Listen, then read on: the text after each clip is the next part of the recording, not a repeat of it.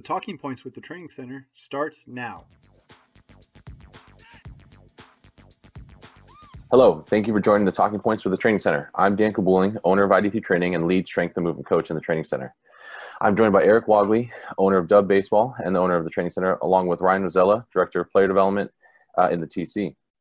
Our t- topic of discussion today is constructing and, and developmental hitting environments. We are joined by two very special guests today to help us in this discussion. Um, Tyger, if you want to go first and kind of just introduce yourself, give us your background, um, kind of your experience. Yeah, definitely. Um, I'm originally from Palo Alto, California. Um, played my college ball at University of Pacific and was drafted by the Los Angeles Dodgers in 2013. Um, I played four years professionally before I got into coaching. Um, started my coaching career with Major League Baseball in Taiwan. Um, after that stint, I coached at a D2, Hawaii Pacific University, um, and then moved on to Cal Poly San Luis Obispo. Um, in the summer, I managed in the California Collegiate League and in the Northwoods League. And then I started my coaching career professionally with St. Louis last year um, as a high A hitting coach. And then this year was uh, slotted to be the double A hitting coach in Springfield. Um, so, yeah, that's a short snapshot of playing and coaching. Awesome. Awesome. Thank you. Um, Chris, you want to kind of just give us your background, your experience? Yeah, yeah. So grew up in uh, Valencia, California. Um, went to UC Santa Barbara for college. Um, drafted by the Cincinnati Reds. Um, spent seven years with them. Went to the Marlins for a year, and then finished my career um, with the Cubs. My last two years with the Cubs. Um, got some major league time, up and down for four years, and got out of the game. Went back to school, finished my degree, coached at UCSB uh, for a season, um, and then uh, went and worked at Sparta Science, actually up in the Bay Area by you guys. Um, worked there for about 10 months, and then baseball came calling me back. Um, was a rookie ball hitting coach in 17 with them. Um, jumped up to AAA after that the next season, and then um, got an opportunity to take over the department as the hitting coordinator the last two years. Awesome. Awesome. I think you guys are both going to provide a ton of uh, great content and, and uh, as we kind of just dive into this constructing the developmental hitting environment. So the first talking point that we want to start off with um, is really what is a constraints led approach? Uh, what is the value of it?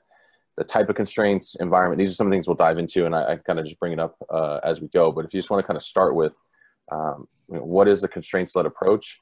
Uh, Tyger, I know this is a big thing for you, so I'll, I'll have you kind of kick this one off. Yeah, definitely. Uh, using constraints to your benefit um, as a hitter, um, individually, and the environment as a coach um, is definitely virtual. Um, some different, you know, I, that, that we use and have seen used um, plyo balls.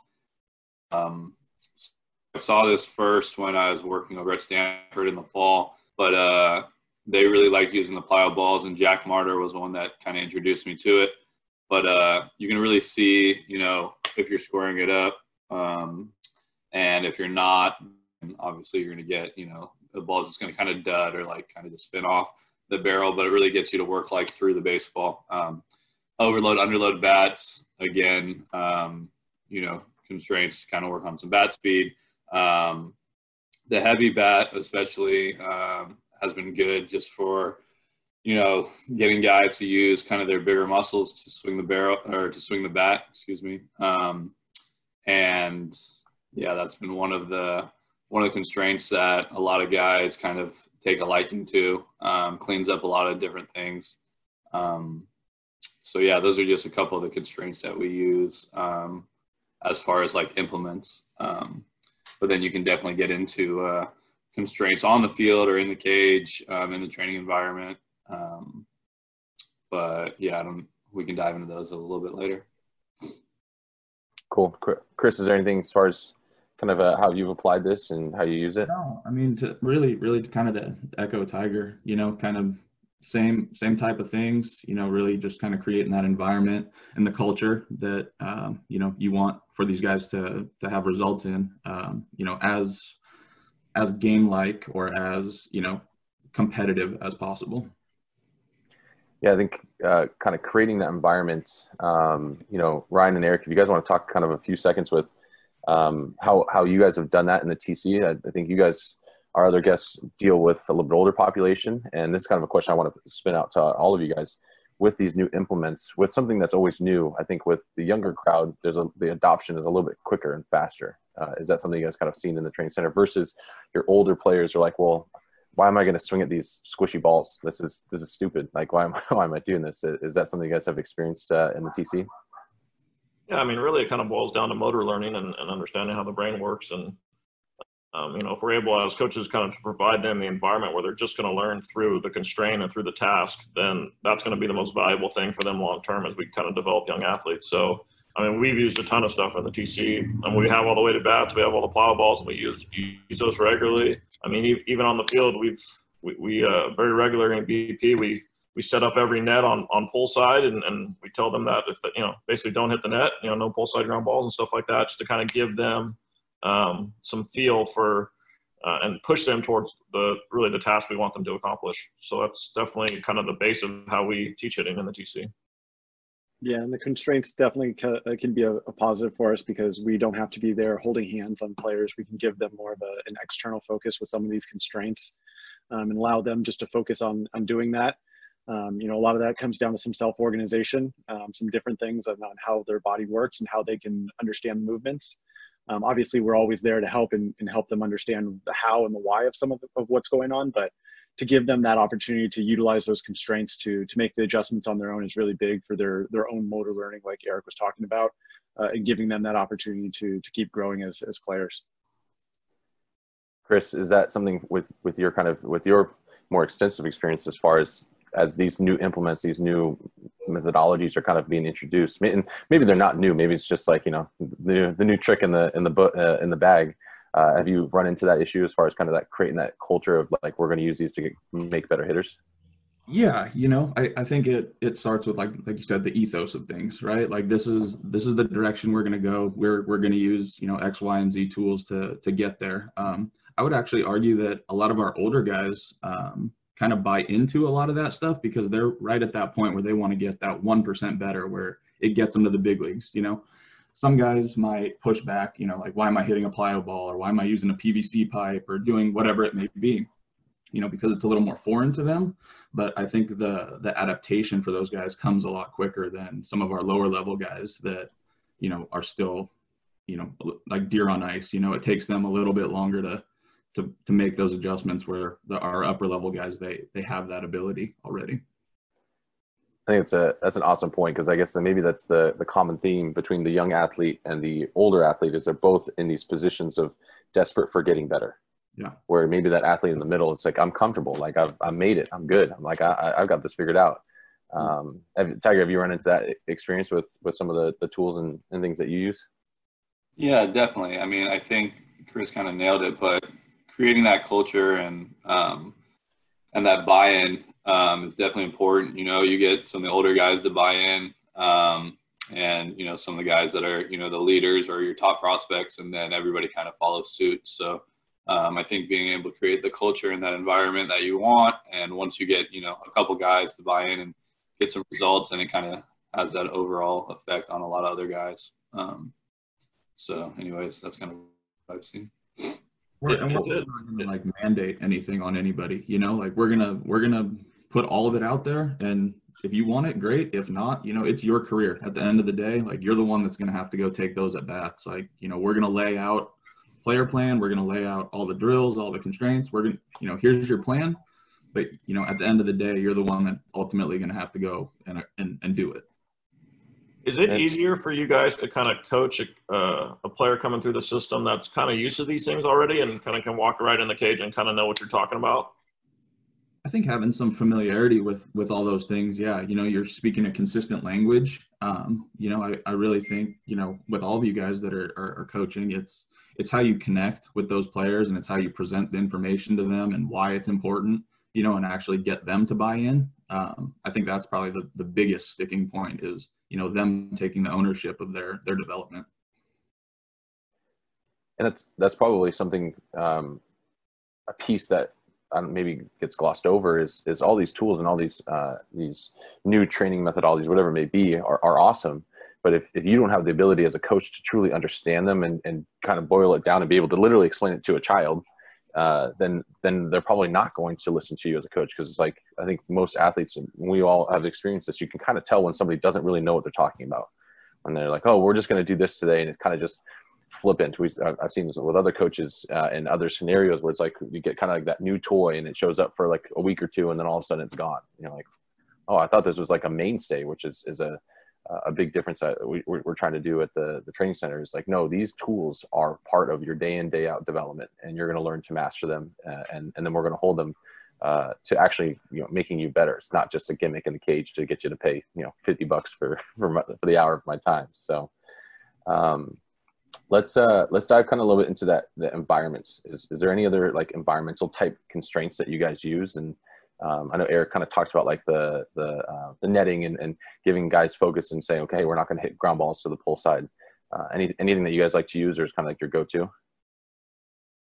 Um, you know, go-to. I, I think it really, you know, we try to bucket guys as much as we can based on you know movement profiles, their profile as you know their their their path to the major leagues. So you know, I think with some of those environments, especially in like a instructional league or, or a hitting camp, you know we'll have guys doing certain certain types of of work not spring training. You know it's it's a crapshoot. It's it's you know herding cats at that point and just trying to get your hands on as many people as you can. But um, you know i probably don't have a great answer to like specific ones we go to but you know trying to tailor to you know each individual player in in their bucket.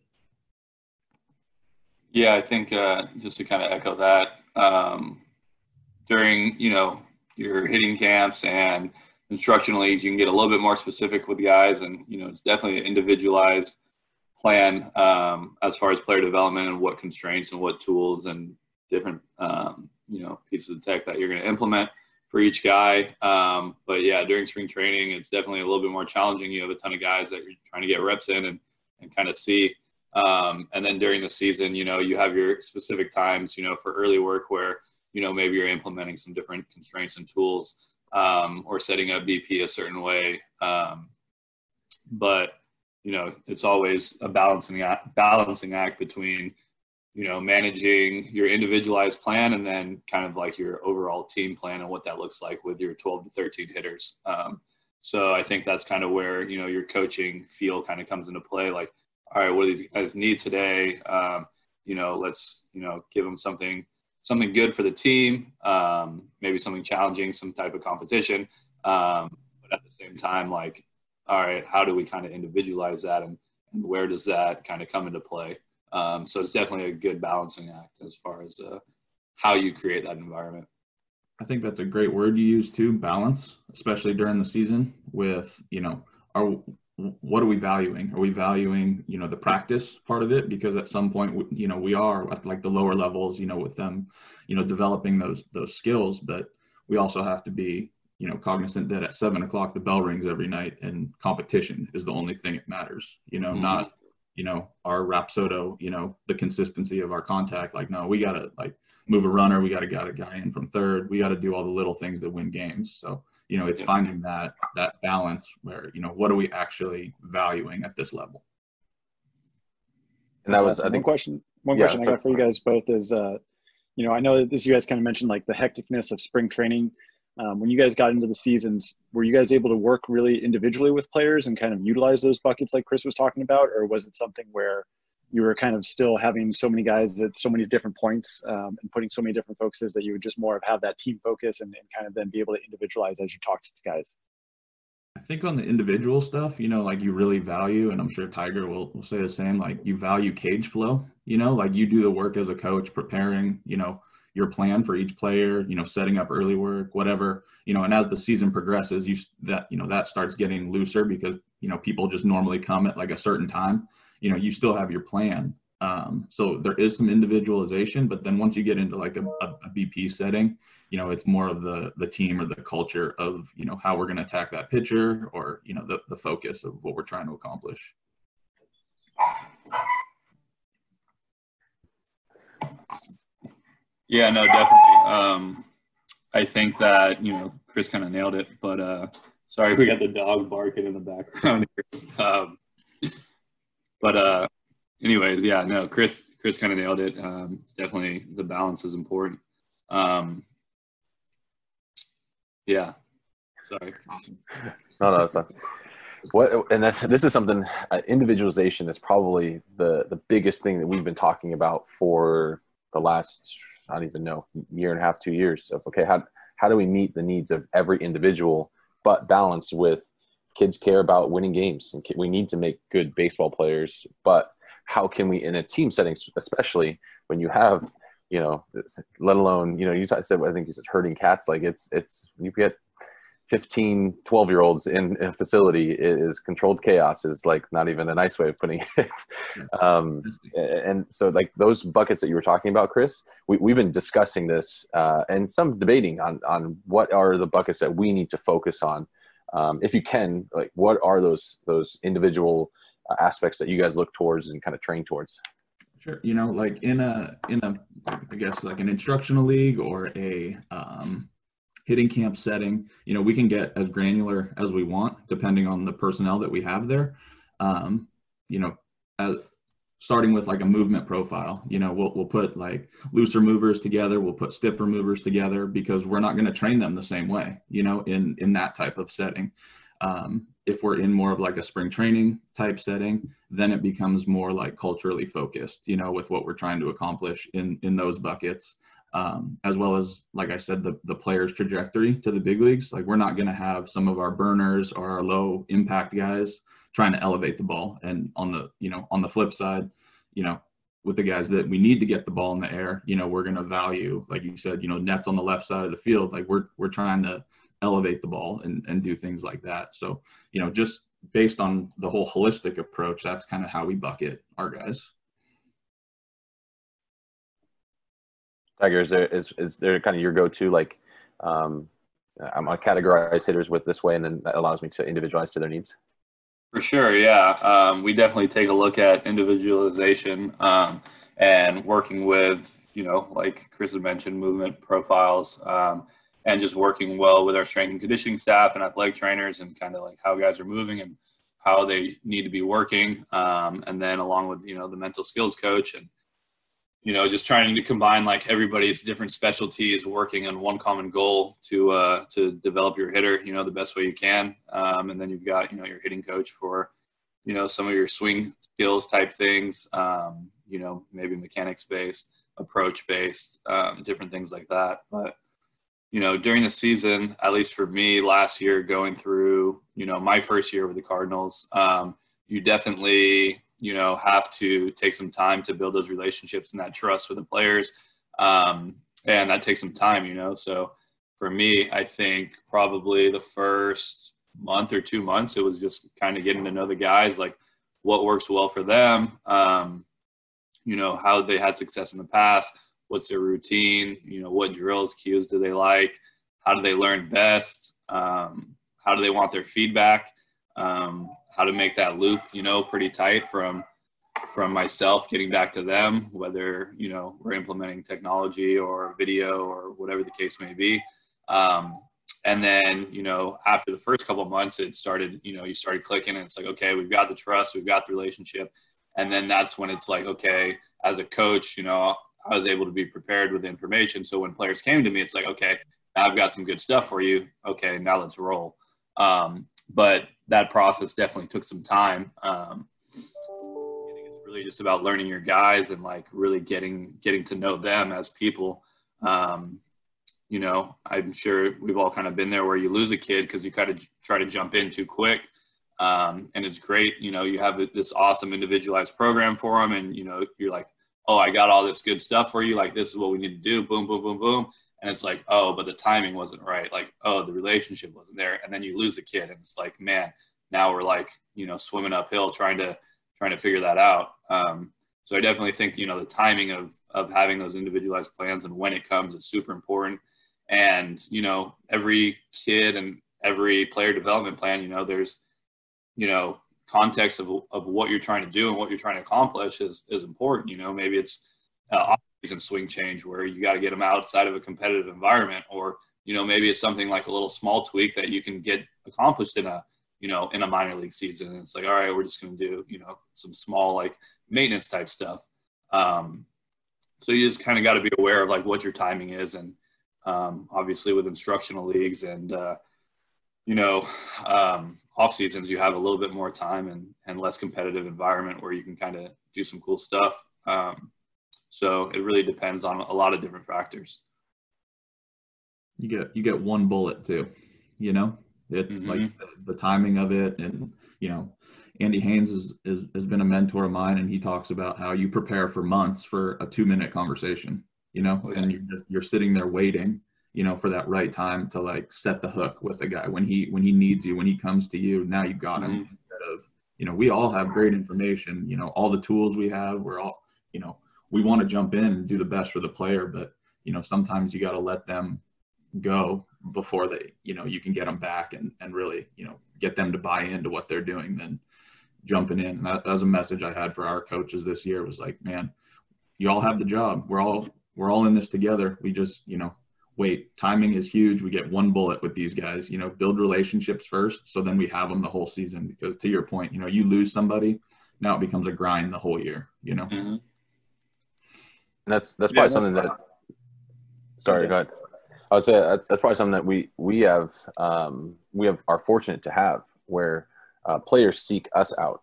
That you know they're looking for a team to play on. They're looking for a coach to hit with. They're looking for a strength coach to get into the gym and get bigger and stronger. So there's they're already open to some of the stuff that we have to say, and then we can add that uh, that assessment and individualization component. Say, hey, here's how we're going to help you as an individual, uh, and we and I think that also shows a level of okay, here's how we care because uh, sometimes in the team setting you get lost. You have players that like, oh, coach hates me. He doesn't play me at all. It's like, no, it's just right now with the way the team is, you're just not getting ABs. You're not getting in the game. Um, or with with you know in practice where a coach is working with you and um, you know there's the players that are literally doing everything right, so you never say anything to them.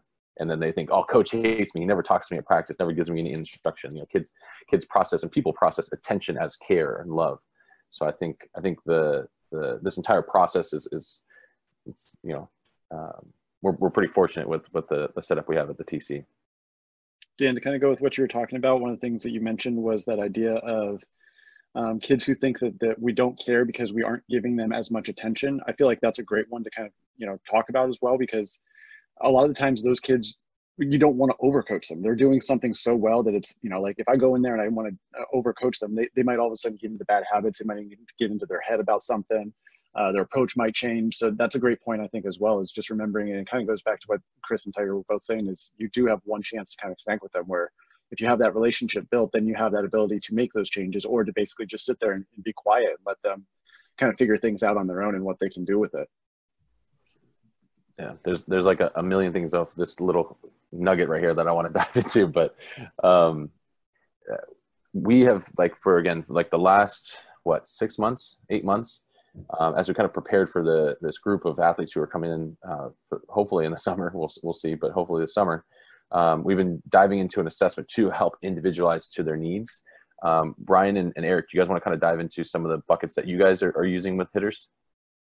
Yeah, we've uh, know we kind of put our heads together and actually consulted Tyger a little bit on this too, as far as like how we're going to group hitters this summer, and you know we're going to have a, a high volume, probably at least sixty in this program you know, maybe even more if, if, if, the minor league season and the and the collegiate summer leagues kind of keep shutting down.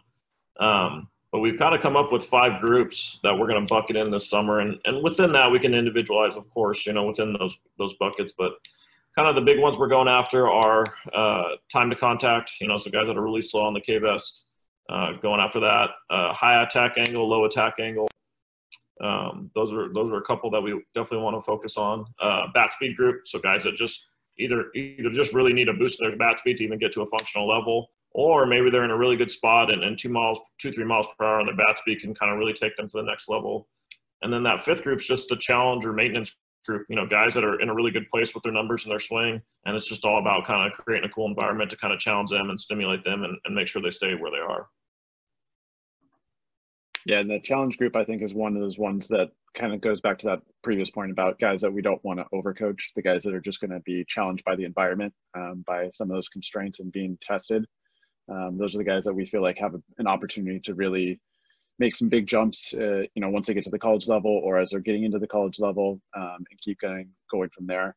Um, some of those other ones, uh, we've obviously put a lot of their focus from our technology standpoint, from our KVest, from the Blast, from HitTrax, um, to kind of gain all as much data as we could about them and give us a, a good plan moving forward. Um, obviously, I think one of those ones that Chris mentioned is movers is a big one where having Dan in house is is helpful to know, you know, some of those movement profiles that are going on with guys and give us a little bit better understanding of, of different situations.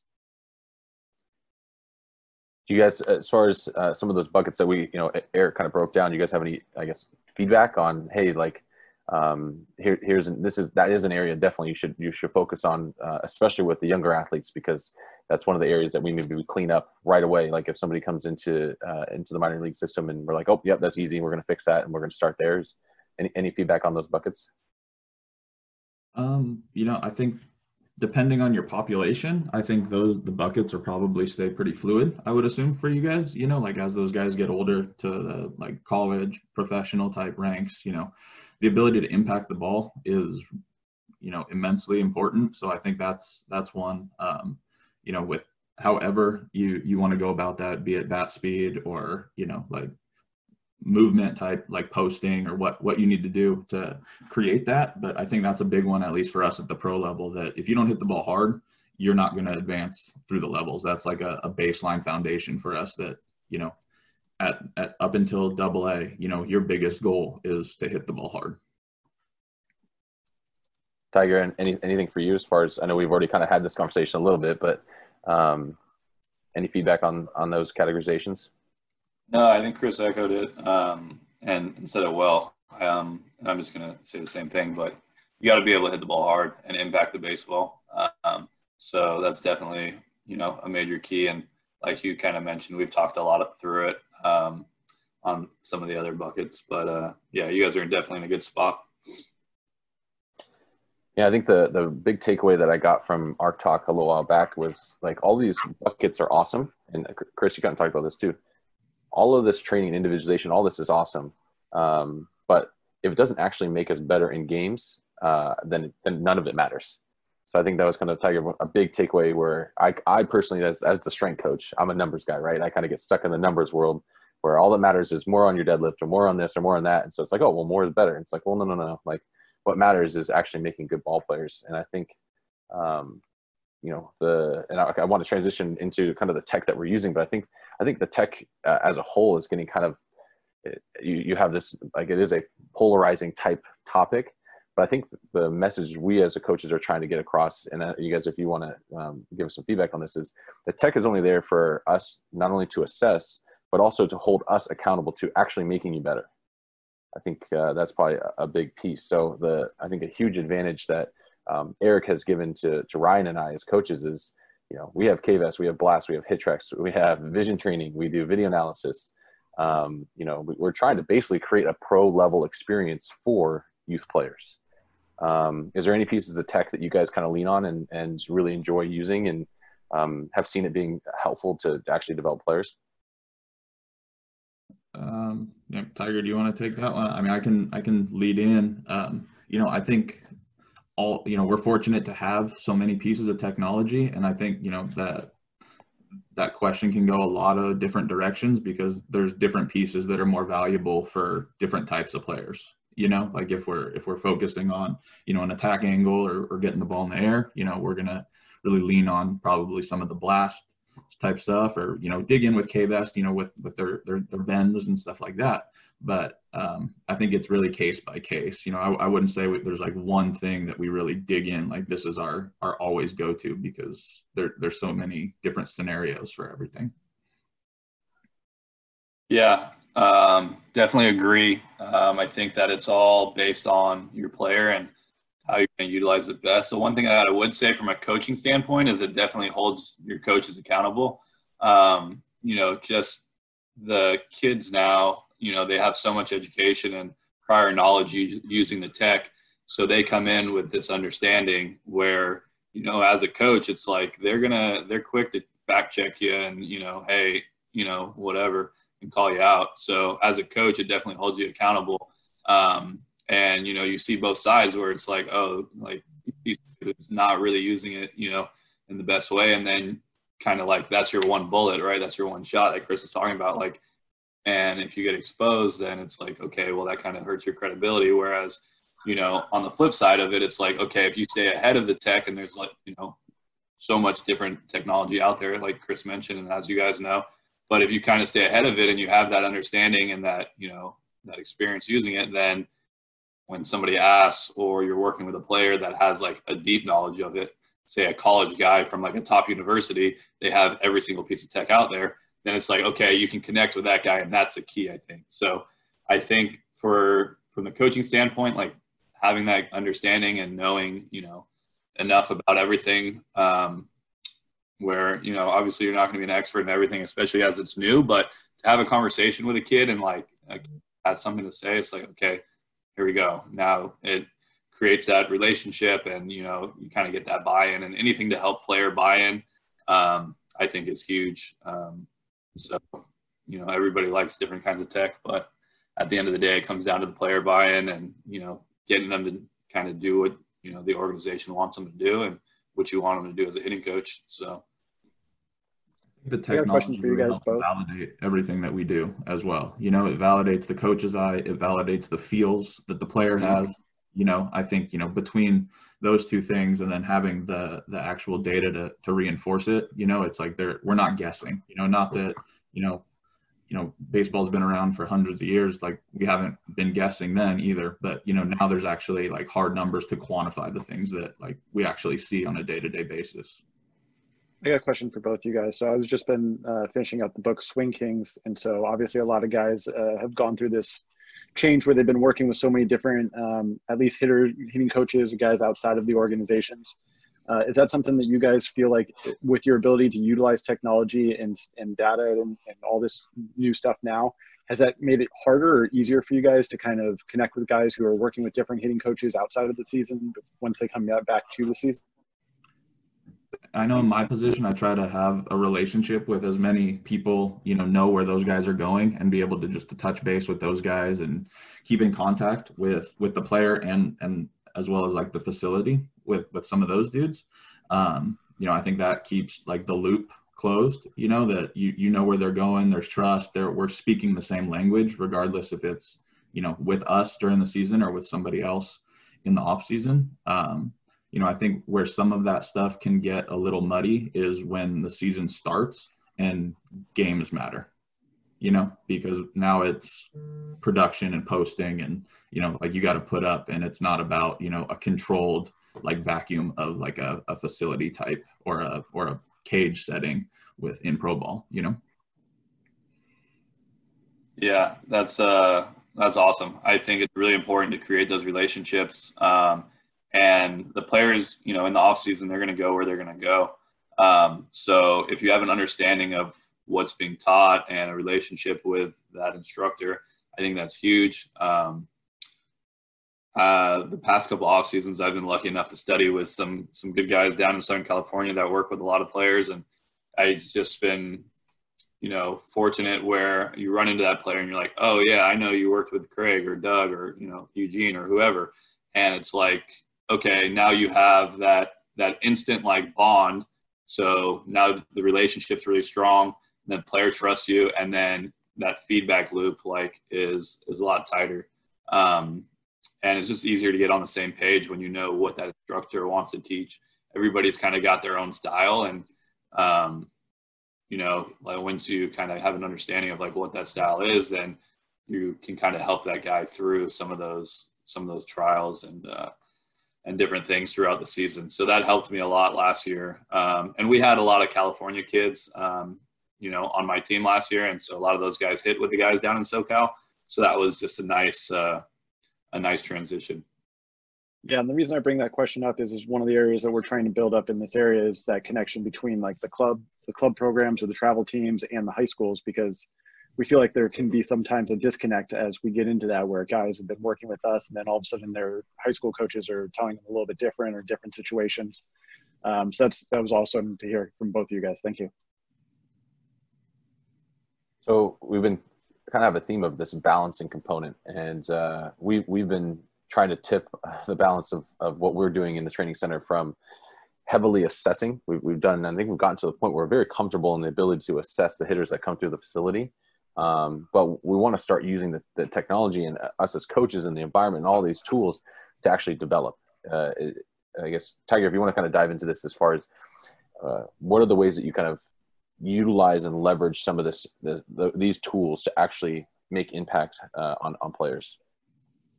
Yeah, I mean, each piece of technology is is different. Um, so to go into each one, it would you know obviously take a long time, but I think that there's definitely lots of different ways in which it can be beneficial when you start looking at you know actually getting guys better.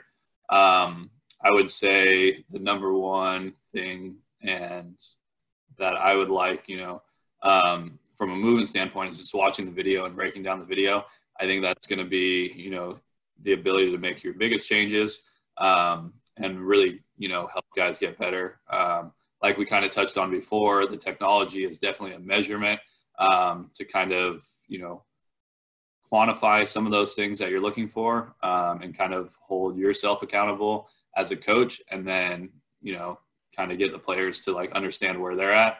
Um, but yeah, the video doesn't lie. Um, and that's definitely a good way to kind of track your progress. And, you know, we kind of talked about it on our last call, but, you know, being able to, you know, make, have an assessment where you're starting out and then, okay, here we are now. And then just kind of blending your drill or feel or whatever the case may be with that video. And is it working? Okay, great. It's not working. Okay, we got to regress and go back into more of a controlled environment and kind of going through that um, that process of progression and regression and um, pairing it with the video so that you can see um, really what's going on. Um, and obviously, you have other pieces of technology as well that you can, you know, use to hold guys accountable and and measure. So, um, yeah, that's kind of that's kind of the how I see it. Chris, is, is, is there, I mean, I mean, if I want to kind of spin this question just a little bit for you, um, where, from a development standpoint, uh, if we can, you know, maybe speak a little more to the the youth side of things, you look at a uh, the average high school baseball player uh, as a hitter. What, would you say? Okay, hey, this is the area that you need to develop and you need to you need to get better at if if you want to have a shot at playing as many games as possible in your career. Um, you know, from a physical standpoint, I think, you know, we all know mass matters. So, you know, just overall physical strength for those guys, really focusing on that is going to help them, you know, sustain the the grind of a, a minor league season or major league season. Um, and I think some of those um, undersized guys, um, their mechanics, um, I guess, uh, I don't know, try to they mimic their their mass, right? So some of those like lighter guys fire from the top, right? They're trying to create bat speed. They're trying to do more, get more out of their frame. So, um, you know, as far as a development standpoint, you know, at least for us, our lower levels are just focused on, you know, adding size, adding mass, hitting the ball hard. Um, and then as we progress, we're going to start, you know, polishing that stone with, you know, whatever you're profiling as, you know, if we need to get the ball in the air more, if you need to get on base more, prioritize contact, whatever that may be. But um, at least for our guys that are just cracking in for high school guys, our biggest biggest focus for them is adding adding size. Erik, I feel I feel like we're we're probably you know getting to be able to say that I told you so because this is kind of obviously becoming a theme for for the conversations we've had with some other minor leaguers and other, coaches. Um, and it's a big one for for you. Like I feel like uh, your message is always get good enough. Yeah, for sure, and you know they both said it perfectly, and um, yeah, hopefully some of, some of our players and families listen to this. I think you know a big issue at the younger ages, but particularly in high schools, they start to think about getting recruited for colleges and stuff like that. Is is they get caught between kind of you know being a man and a boy, and and and physically and mentally, you know. Um, we preach to them constantly to get bigger and stronger, particularly the guys that aren't big and strong. So if they're not big and strong, you know, they kind of have to check their ego a little bit, and parents got to kind of put their bias away and just say like, okay, like yes, this is a weakness, and it's it's it's hard for a lot of young players and and for parents to kind of admit that their kid has a weakness, um, and and so they kind of get caught there in between those two those two worlds. It needs to happen, but you know, you know, obviously we have some high level hitting coaches on here, and then then we know as as coaches that like, hey, you're yes, you, yes, you're going to have to swing the bat this hard, and yes, your exit velocity is going to have to be here if you're going to play at the upper levels, and, and there's no way around it. And kind of the, the thing I always say is that, you know, try to be the rule. Don't don't try to be the outlier. You know, like try to get to where the group is. Don't don't depend on, you know, maybe they'll notice me anyway because it's just it's, it's a really tough way to make it. Yeah, I, I think you know you you hit the nail on the head too, and just something to add like time for all of us. You know, like for the younger guys in development and then pro ball, you know, there is some urgency, but you know, like you put a pizza in the oven for 15 minutes, it's done in 15 minutes. We're not going to have it be done in 12 minutes. You know, like it takes time and this evolution of all of this. Like you're not going to get to rookie ball at 180 pounds and then think you're going to go to the big leagues the next year. Like maybe some guys do, but you know, there there is some component of you know we need to be patient as an industry getting these guys you know to where they need to be. I think this uh, we, have been we've been definitely talking about. Sorry, Ryan, do you have have something you no, want go to? ahead. That I just I thought Chris's analogy with the putting the pizza in the oven was a good one. I had to write down. yeah, yeah. I think I think it's the especially on the youth side of things. It's the the instant gratification. Like I want to be like, I want to be a big leaguer right now. Mm-hmm. I'm I'm six. I mean, we have uh, Erik has some players in his program. They're 12, 13, 14 years old, and they're six four, six five. It's like you are a man's body but you have a 12 year old's body control like uh, I think I think and then and then you have the pressure from the, the parents you have the pressure from the game you have the pressure from all these different areas that that are uh, um, affecting that that athlete's mentality and, and their ability to produce so um, I think uh, we've been definitely talking about a lot of the building blocks uh, and, and Ryan I know this is a big one for you the, we've been talking about the building blocks of a good athlete a good player a good hitter um, I think the next level and the part that, again, why we're so excited, uh, Erik and I, uh, to have Ryan as part of our staff, um, is building adaptable and consistent hitters. Um, Chris, if you want to kind of dive into this and just, okay, what does it mean to be adaptable? Uh, and then where do you look for consistency? What, what metrics do you use? What, like, how do you even measure and define that? Sure. I mean, adaptable, I think, is the name of our game, right? We're, we're not pitchers. We don't control the ball. We're, we're reactionary all the time. So, you know, we need to be in that position knowing that. Um, you know, I think a lot of the stuff, if we're going to talk about adjustability, that goes through development, um, you know, knowing and setting expectations at the lower levels or even, you know, um, in, in youth baseball that, you know, there's going to probably be more swing and miss as they're developing, you know, their plan or their, their approach and um, really kind of figuring out who they are um, as far as consistency, you know, I think that really matters more as you go up the the the, the levels um, because production starts to matter. You know, at the lower levels, and you guys work in a in a very tough industry as well with you know the the youth players that are trying to get get drafted or go to college. You know, they're trying to put up numbers, so it's almost like a high level you know professional where like numbers at the end of the day matter, not your K vest reading or your you know your launch angle or your you know consistency of contact you know because at the end of the day like can we trust you? Can you get to the big leagues and help the team win? Um, so I, I don't know if i did a good job explaining that but um, that's kind of the way we we go through like level by level progressions with our guys. Tyger, do you have, have any as, as far as kind of d- developing that that uh, adaptable hitter and like how, how do you how do you de, um, define that yeah, I mean, it definitely is the name of the game. Um, adjustability is key. You know, we're facing pitchers now that are better than ever. Um, you know, with pitch design and tunneling, um, it's obviously a really challenging time to be a hitter, and you have to be able to, you know, get an efficient position and then be able to get off consistent swings and be able to, you know, adjust to that late break um, if you want to have a chance to play at a high level. Um, and then, like Chris said, as you're moving up from you know lower levels of the minor leagues to upper levels, like consistency is definitely a big key factor in that.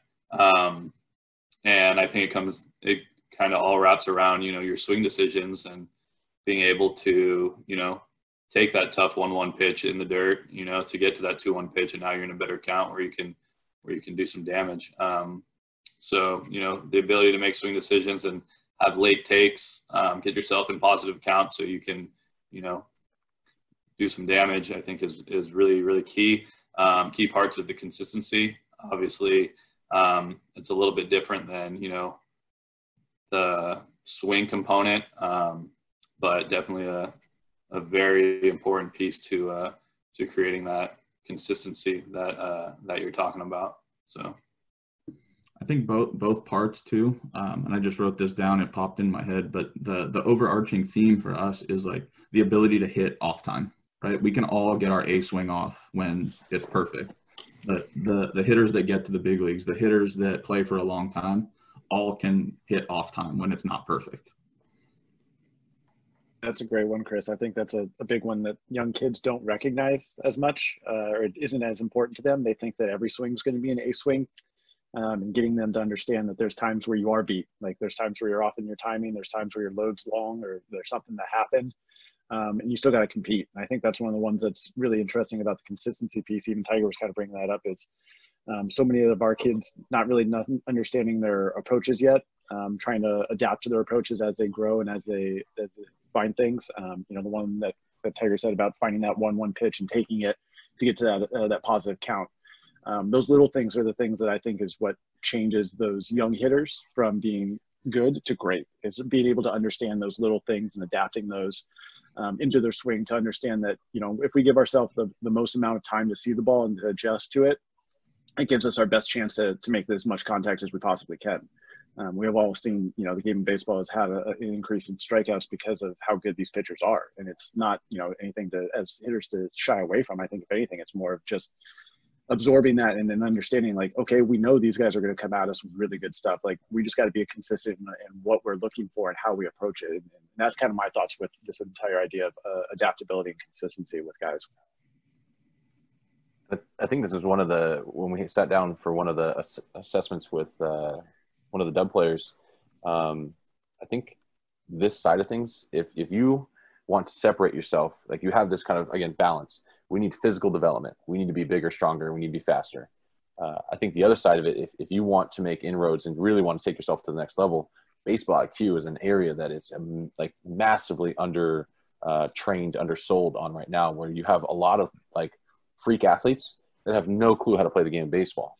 So if you want to separate yourself, no matter what level you're at, um, your ability to do some of these little things that you guys are talking about, uh, especially as a hitter, um, you'll find your way into the lineup more often. And, and, you might not be the biggest, stronger, faster guy, but you're the guy that consistently goes out and produces. And I, I think that is a piece that um, we are trying to balance as as the training center. We're okay. We, we want we want to train athletes and, and build athletes and develop them, but we still need to still need to balance that with with okay, you need to go out and actually help your team win. Like it's great that we could post a kid's exit velo being 100 miles an hour, but if he's going out and striking out every two or three at bats, his high school coach is like, "Screw you guys! I'm not.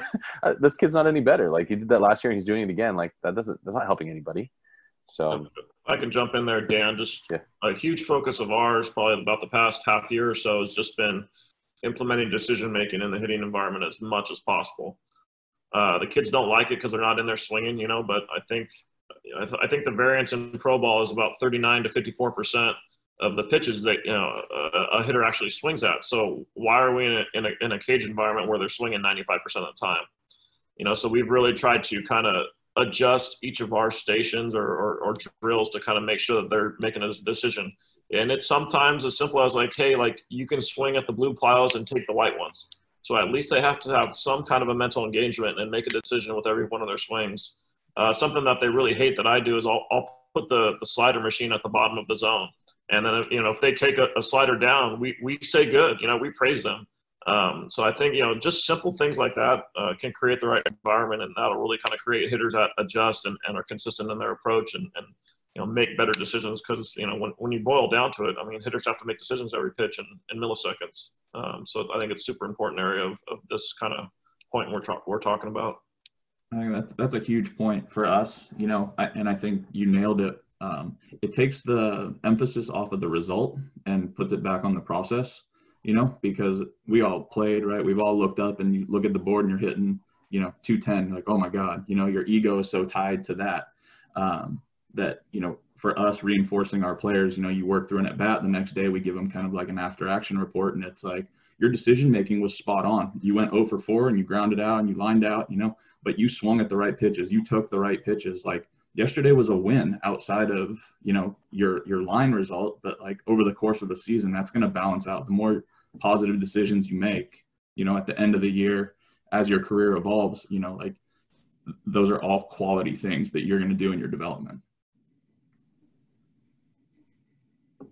So the uh, I guess the next next piece that I, I, I want to ask, and maybe this is me being a little bit selfish, but uh, we've been talking about uh, and profiling different hitters, and it's kind of given us themes um, from a movement standpoint. Uh, I know one of the big terms right now is kind of the loose mover versus the tight mover. It's been kind of big on on Twitter and, and, and Instagram and social media and etc. Um, is that something you guys uh, have you, know, you, deal with? Like, how do you how do you uh, coach those athletes differently? Are there any tendencies that you see with the the loose mover versus the tighter mover? Um, you know, Tyger, is that is that something you kind of encounter uh, on a day to day basis? Um, I wouldn't say on a day to day basis, but you know, you definitely we have our 12 to 13 hitters. Um, Chris will probably be able to touch on it more. You know, he's working with 100 plus hitters in his organization, but you know, we have our 12 or 13 guys. We run them through, you know, FMS testing, um, and our strength staff and training staff does a great job of, you know, outlining what those limitations may be. Um, and you know, we come up with a with a plan for each guy, individualized, and they've got their pregame prep and stuff that they do in the you know in the training room, and then they take it into the weight room, and they've got some more you know drills and exercises that they do that all is going to help them when they get into the cage and we start doing you know cage type stuff. Um, so you know everybody just does a good job to work together um, and everybody's got their individualized program, and then we just rock and roll. Chris, is that is this something that's I guess you we talked to really early the the kind of the buckets. Is this one of the buckets that you guys utilize? Yeah, absolutely. You know, at, at, at I guess the most basic level, it it creates our baseline for these guys. Um, you know, having a, a, neutral mover, a tighter mover, a looser mover. Um, at least for us, managing expectations. Number one, we're talking about decision making, knowing that some of these looser movers, it's going to take them a lot more time to get to, you know, contact. So probably our bigger, longer limbed guys, um, more swing and miss, especially at the top of the zone, you know, like managing our expectations with that. Um, and then as well as, you know, the tighter mover guys, um, they can back the ball up even further. Their decisions are later because they can get up to full speed quicker. Um, so you know kind of knowing that profile. And then as far as like the training component of it um, we do our movement screen. We we get all of that stuff. Um, and then we want to have them in like a safe range. And we're working with like strength and conditioning and atcs on that stuff um, on both ends of the spectrum. You know too loose. You have you know the ability to like obliques same side on the you know the tighter mover side too right? Um, so just safety number one. Um, and then we're also not going to give the drill sets because majority of the time those looser movers um, are higher impact guys you know because it, all that momentum coming. So you know those guys are more of the elevate you know but really susceptible to the ball at the top of the zone. So understanding that you know trying to get them to manage the top of the zone then actually like hit that. You know it's like decision making to take or can you foul that off and earn yourself another pitch you know that that's kind of the approach we go with those guys. And the tighter movers um, exit velocity tends to be you know i, I don't want to speak in broad strokes but um, a little lower than those bigger mover guys. Um, not that it's a bad thing but um, those are more like the high contact you know quicker time to impact guys. So really train them in those constraints. I, I think that the this is one I, at least maybe me personally but kind of just seeing a lot of coaches talk about. Maybe debate and argue is probably more appropriate. But I think what I'm taking away from you, Chris, is is there is no good or bad. There just it is what you are, and we're going to do our best job to coach you. Yeah, and be be the best you. You know, I think it's irresponsible for us to try to profile somebody into a into a lane or into a bucket that they can't physically do. You know, and especially in pro ball, like our window is so small that like you know we have to be spot on because we have these guys' careers in our hands. You know, like if we're if we're just guessing and throwing stuff against the wall, like that's really unfortunate for these people that buy in and we've led them down the wrong path. So, you know, like we have that responsibility as coaches, you know, all of us do at whatever level we're we're, we're working at. Well, that was I, I I think that was very appropriate in timing of kind of some of the conversations that have been coming out, just because I think people have a little extra free time and idle hands can lead to uh, bad tweets. So um, this next area, I think we we it's perfect timing with some of the things that we're doing within the the Dub organization. Ryan put together an awesome challenge, and I I really sucked at it. Um, is the we call it the Game Sense Challenge, where uh, your pitch recognition. Um, you had four pitchers you go to, you could get about, up to a thousand points. I got to about 495 points, so you know, absolutely failing at the the challenge. But um, you know, mental slash vision training, probably maybe a little bit more uh, biased towards that vision training. Um, Chris, is that something you guys have been utilizing and, and something that you you trained with? Yeah, yeah, we do. Um, we use. Um, I'm not sure how proprietary. We we use a company called NeuroScouting. So we do um, vision training with all of our all of our affiliates. Um, all of our guys go through it daily, um, and then trying to get into more of. Um, you know, I think the VR is really our next next step for this stuff. and then going back to like the bucket things, you know, I think there's a lot of growth that we can have there. Um, training our players based on their movement profiles and all the technologies that we have you know your time to impact is slow so you know you need to make your decision so much further out front that you know we need to train in that area we're not going to train everybody the same way in a vision training or something like that like you need to get comfortable way out there to make your decisions and we should we should manage and track that out that that way like through occlusion or whatever it may be um, compared to some of those like tighter movers or quick time to impact guys. You know, they can make their decisions later. So let's train them in those those parameters. Cool. That I I, I guess uh, tying it all together, like the even individualizing from the vision standpoint, where yeah, if you if you have a, t- a quicker time to contact, we we might need to adjust what the vision training that we're actually doing with you because you, you don't need to you know you don't you don't need you can make a decision in, in less time so we, we gotta we can challenge you differently Absolutely. Um, Tyger, you have any experience with with vision training? Is there any any uh, apps, tech, whatever you know, kind of you guys you, you utilize? Yeah, definitely. I think uh, you know we're starting to kind of get into more of the virtual reality. Um, I know you know uh, at the big league level, Goldschmidt really he really likes it. Um, my brother plays with the Dodgers, and you know he's a big advocate, um, along with um, Cody uh, Bellinger. He was we were teammates early on in rookie ball, and you know he's been a guy who's like he takes a lot of time with it. Um, I think it, it's a little different for each person, but you know if you can create that value and it works within your routine, then you know more benefit to you. Um, but I think that's kind of like the next kind of phase of like where things are going. Um, and you know, there's definitely there's definitely value there.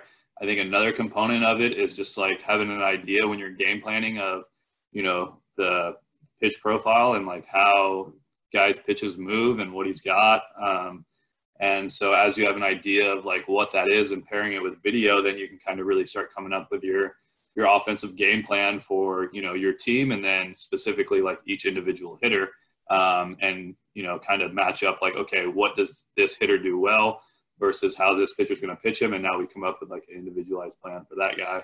Um, but it all kind of ties into your game planning. And at the end of the day, like as we get to higher levels of baseball, you know, it comes down to what's actually, you know, the production that's going on. Um, so I think the, you know, the virtual reality of vision training tied in with like understanding like the, what the pitcher's profile is and, and what he can do with the ball and then what you do as a hitter kind of all ties into like okay, here's our game plan, and we need to go out and execute. Um, so it all ties into each other. Chris, I want to bring up something. Obviously, you guys um, were kind of in the forefront in mental skills with uh, with Ken, and obviously with John now being in kind of charge of that. Um, for both you and Tyger, maybe the question is: is, is mental stuff um, obviously kind of goes to what Tyger was just talking about and understanding pitchers, but also kind of understanding yourself. Um, how have you guys kind of utilized some of that mental stuff to to help guys off the field as well as on the field? I mean, we we have as much of an emphasis on the mental skills as we do in in any other you know silo of of their development. Um, you know, I think we kind of talked about it earlier. The, these guys that can kind of rein that stuff in earlier, you know, tend to be the guys that advance quicker, get to the big leagues. Um, they have more of that mental fortitude than some of these guys, and you see it with maturity. You know, compared to like a high school draft pick versus a, a college draft pick, guys that have a little little more salt uh, on them. Um, but you know, it's been a huge thing, not not just for players, but also for coaches. You know, like we we lay in bed staring at the ceiling just as much as these guys do when they're struggling. You know, like they might take four at bats, but we take forty a night. You know, and uh, you know that that like we grind on that stuff. So being able to have a resource for us to kind of bounce things off and Tyger talked about it earlier, you know, understanding and using them as a medium um, of how these guys learn, how they how they take in information, you know, because we're not going to coach, you know, one way. You know, you have 13 hitters at an affiliate, uh, you know, you're going to coach them 13. You're going to put on 13 hats that day, and you you know, it's it's all how you know you need to connect with those guys, and I think mental mental skills is a really good conduit for that. If yeah. it, it, for the for the youth player, and I guess uh, we'll, you know I'm, I'm gonna be the kind of keep reining it back to this again, maybe me being selfish, but for the for the younger players out there, um, do you guys have any words of advice from this mental training standpoint? Because um, I, we'll talk about this a lot, where uh, and we've all done it. You you and uh, Chris, you alluded to it earlier.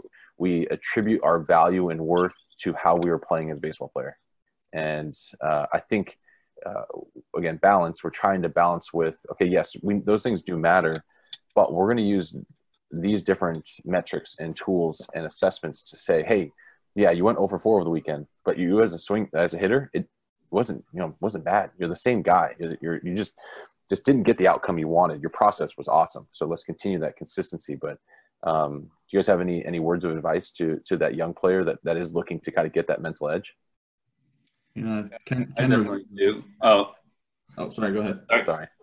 Oh, all right. I'll jump on it first. Um, but yeah, no, I think uh, you know Ken Ravizza's uh, book Heads Up Baseball. Um, we read it at University of Pacific, and that was a huge book that kind of changed my whole my whole career. Honestly, my whole mindset, like diving in on that book, was huge. So that's a you know a small investment for players at the youth level or or any level for that matter. Um, and it was just a huge tool. And just a quick story about how that kind of changed my career. Um, when I was at UOP, I transferred there um, from a D3, and um, I was having some troubles um, in fall just with my defensive work. And uh, one of our coaches had come up to me one day, and he was like, "Hey, you know, if you can't uh, you can't clean up your fielding, like you're not going to be able to uh, to make this club." And that had just gotten in my head. And so every time I was fielding ground balls, I was thinking like, oh, if I miss this ground ball, I'm not going to make the club. And so as you can kind of imagine, it's just a negative spiral. Um, so, you know, as reading this book, one of the, one of the tips that, uh, you know, that was in the book was uh, visualization.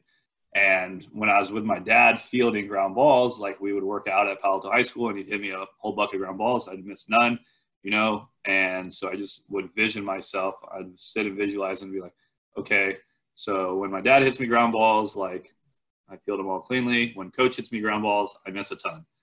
What's the difference? So then I just implemented in my practice environment, like back in college, a little bit of visualization. Okay, I just pretend my dad was hitting me ground balls, whether it was practice or a game or whatever. And I just visualized him hitting it. And I changed my mindset to ground balls or outs. And then I was able to, you know, go and let my let my tools kind of shine through. But if I wasn't able to like make that switch and like that visualization of like positive reinforcement, like you know, I would have been that same guy just like beating his head against the wall, like trying to figure out why I couldn't like. It's not that I couldn't field ground balls; like I have the skill set to field the ball. It's just that mental block. Um, so, anyway, the the book just touches on a couple different things like focal points, visualization, positive self talk, um, so, anyways, it gives you a, a lot of different tools um, to use that are going to help you combat like stuff that goes on in the season, some adversity, and just overall life lessons. You know, I still use some of that stuff today. Chris, any any you know advice to that that young player that's just looking to to be confident uh, on the field? Yeah, you know, I I think you know Tyger nailed it. That was awesome. Um, you know, so I don't I don't really want to add too much on that because I think that was really powerful. You know, something something from Ken. You know that, and, and I know it can be cliche, but being comfortable, being uncomfortable. You know, what we do is messy. You know, we fail seven out of ten times, and we're supposed to be good. You know, um, so for for me and talking with my guys, um, you know, learning to take little wins and little victories every day. You know, being able to, you know, you moved a runner, we do something called going two for six you know and you don't even need to get a hit to go two for six but you you help guys you know you move a runner you steal a base you walk you score a run you, you know whatever it may be of those six things, you know, you do that over the course of a week, over the course of a season, all the stuff's going to like play out. Um, so I, I, think that's a really big thing is finding those small victories on a day. You know, it could be your decision making was spot on. I still went over 4, but that's a good day. You know, so being able to have those takeaways when when you do leave. Um, and I know all of us, you know, we're obsessed with what we do. Um, being able to have an outlet, you know, I think I became a better player, and it took me until my first year in AAA to good game or bad game, I had to sit there and process before I went home. So I could be a better boyfriend, I could be a better son to my parents, you know, instead of leaving pissed off, being frustrated, and then, you know, being sour the rest of the day. So, you know, being able to sit there, process, you know, maybe it takes five minutes, maybe, you know, telling my girlfriend, like, hey, uh, you know, I'll see you in two hours. That was a rough one, you know, like I'll walk home or whatever it may be. Um, you know, so that was that was a big thing. And then, like I said, having those outlets, being able to disconnect when you're at home. You know, it's like you leave work, you take your hat off, you go home, and you be home. Well, uh, Erik, I wanted just to uh, briefly, if you kind of dive into the belt and you know the sheet that you have your coaches track over the course of the weekend, to kind of maybe the the same version of that six uh, that you use to kind of track like quality ABs and and that as far as the the tournaments for the players.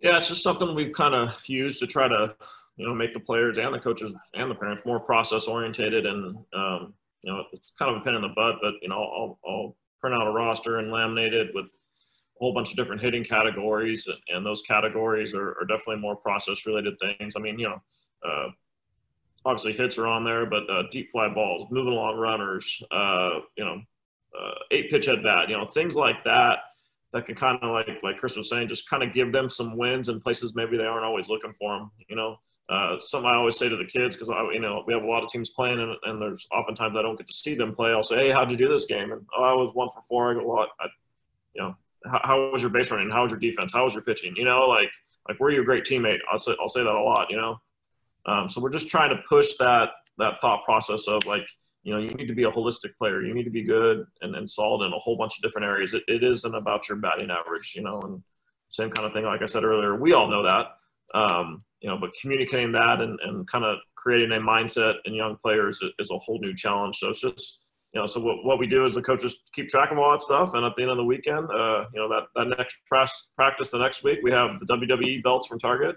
And uh, usually there's some candy involved. And uh, even our high school guys, you know, you, you put a belt out there with some cookies for for a 17 year old high school junior, they'll fight each other. You know, so um, you know, just just some just some like I said, it's kind of some quirky things to do just to kind of create engagement and buy-in. Ryan, uh, this is probably an area that again, super pumped to have you as part of the, the staff and, and an expertise that you bring to the table, um, and something you've already started to implement with with all the players that you work with. Um, what are, what are some of the go-to tools from a, a mental training standpoint that you like to utilize? Yeah, I think you know the one that we always talk about. It's the first step is where's your breath? Because at the end of the day, if you can control your breath, you can control your mind. Um, the question for a lot of these kids is they don't really understand what that means. They think, oh, I can control my breath. They they don't realize like I, I breathe every day. Like I'm supposed to I'm supposed to control my breath. Um, but when your times get tough and, and, your heart starts racing a little bit, it's it's a lot tougher to control your breath. Um, and I think that's one of those ones that I always just go back to for, especially for the young guys, is just taking that big breath, refocusing, slowing yourself down. Um, you know, Ken was a big one on the the, the stoplights. Uh, I think the stoplights is a huge one for young kids to start to learn, um, and helping them to get a better understanding of when they're getting over over emotional, over um, overworked up. Um, something where they can just find that center again, bring them back to that that even. Um, and I think that even is is one of those ones where you know, we've talked about it a lot with all these high school guys who are, have this thought process of I, I got to go and I have to make my next team. I have to get my next scholarship. Um, it's always focusing on the the next thing instead of being present in what you're doing currently. Um, understanding that this might be a, the tough time for you. You know, being in your current position might be tough, and that's that's where you have to kind of put the focus is is being tough in that spot learning from it, adapting to it, um, and trying to gain as much as you can in that time frame. You know, Chris mentioned the idea of one percent better. That's that's a huge moniker for me, and, and one of the ones that I've always practiced is every day I can try and get a little bit better, and, and trying to have all those snowball together to build something even bigger than just this one day. Um, it, it, kind of I think that just encompasses everything that we kind of talked about in this, this podcast. Is that idea of there is time, but the time is limited. It's fleeting. Um, so owning what you can today and doing as much as you possibly can is is huge for your overall production. Awesome, awesome, and I I, I think that's the perfect way to kind of end and cap off this this podcast. Um, Tyger, if you want to, and Chris, I'll have you both. If you guys just want to kind of give, if players have questions, I know Tyger, there was a big one for you. If guys have things they want to ask you about, uh, how can people reach you? You know, social media handles, what whatever it may be. What you got to give that, and then we'll kind of close off the the podcast. Um, yeah, I can be reached via Instagram or Twitter. Um, feel free to send a message either way. Um, but yeah, Tyger Peterson. Um, and you know, yeah, happy to answer any kind of questions. Um, I'm definitely uh, want to be a resource, and especially during these times, I know you know they're tough for a lot of different people, and um, you know if I can be a positive resource, I definitely would love to help. So reach out. Same, yeah. I'm always available. Um, I don't have much social media. I do have a Twitter, so at Sivaleka is my Twitter handle. Um, yeah, go ahead, shoot me any messages or any questions, anything that you guys have um, I'll get back to you as soon as I can. So appreciate you guys having us on here. No, I want to. I definitely want to thank you guys for this for your time. This is we've hit a ton of great talking points and, and crushed them. So again, thank you very much for for your time. thank you. Yeah, thanks for having us. Appreciate it. Be sure to follow us on Twitter and Instagram at Dub Baseball, at ID3 Training, and at Ozella Baseball. Thanks for joining us on the Talking Points podcast. Until next time, keep developing.